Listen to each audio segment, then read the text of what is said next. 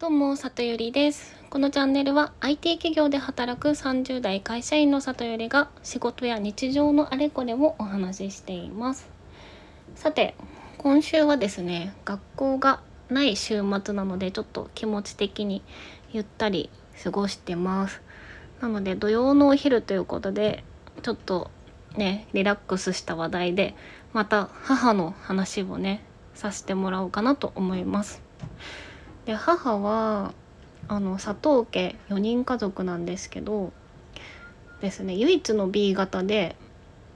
まあ、母 B 型私と父が A 型姉が AB 型っていう感じでもう母の何と言うんでしょうねわがままというか我の強さすごくてあの家族でもちょっと一線を引かれてるというか 一目置かれてるというかなんか本当にあの人キャラ濃いよねって姉と言ってるような感じでで一言で母の特徴をね申し上げるとするならばとにかくいろんなところで喧嘩をしている人だと思っています。でねもう本当に幼少期の頃から母がいろんな人と喧嘩をする姿を見て 育ちました。はいでちょっとその中でも印象的な喧嘩エピソードを3つお話ししようと思います。でまず1つは私が幼稚園の時なんですけどあのね私が幼稚園の時に、まあ、母と一緒に2人で帰っている帰り道で交通事故に遭ってしまったんですよ。でそれが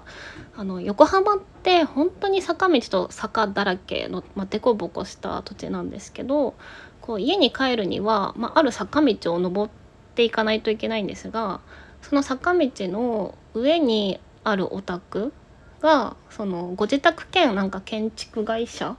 さんだったようでそこに止まっていたトラックがサイドブレーキが引かれてなくってで大雨で車が落ちてきてしまってそれに巻き込まれたっていう事故に遭っちゃったんですよ。でまあ私の方が軽傷で母がそれなりに入院したっていうのがありました。でねそこのお宅ともうそれ以降あのそこにはトレトラックは止めないっていう約束をしたらしいんですね。なんですけど、まあ、12年くらい経ったらもう止め始めちゃって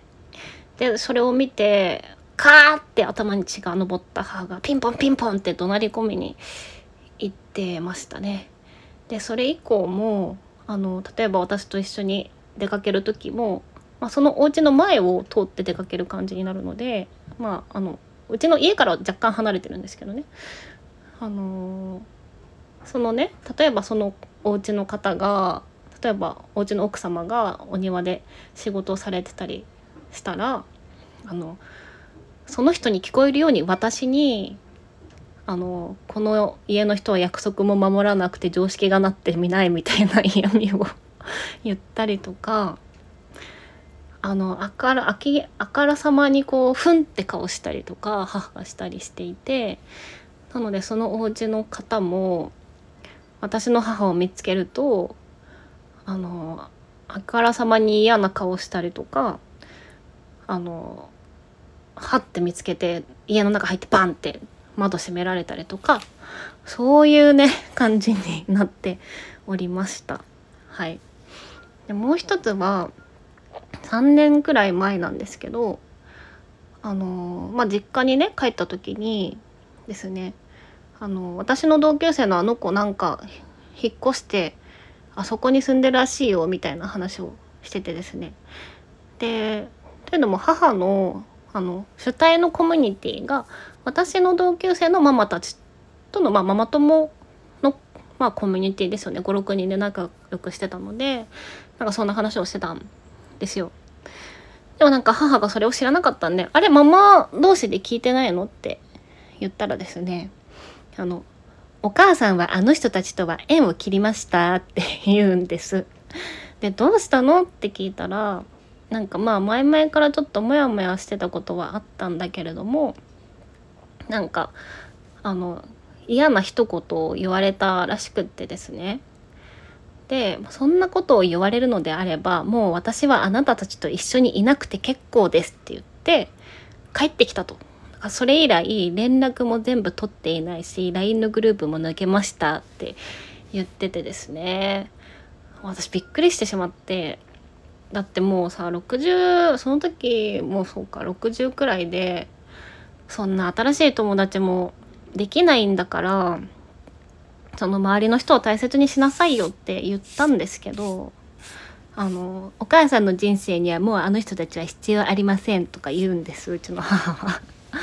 だからもうそっかってもう聞き耳を持たないんでねしょうがないかっていう感じで今も結局疎遠になっております。まあ、でもただねこの前一緒に出かけた時にあのバスの中でその中の一人とはたまたま会ってちゃんと会話はしてたのであのいずれ元に戻るんじゃないかなとは思うんですけどもうんそんな感じです。あともう一個ねあって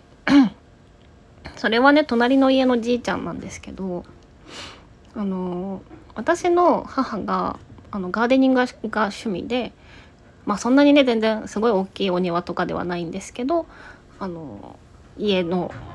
こう庭で野菜育てたりお花育てたりとかをしてます。でうちの庭の奥に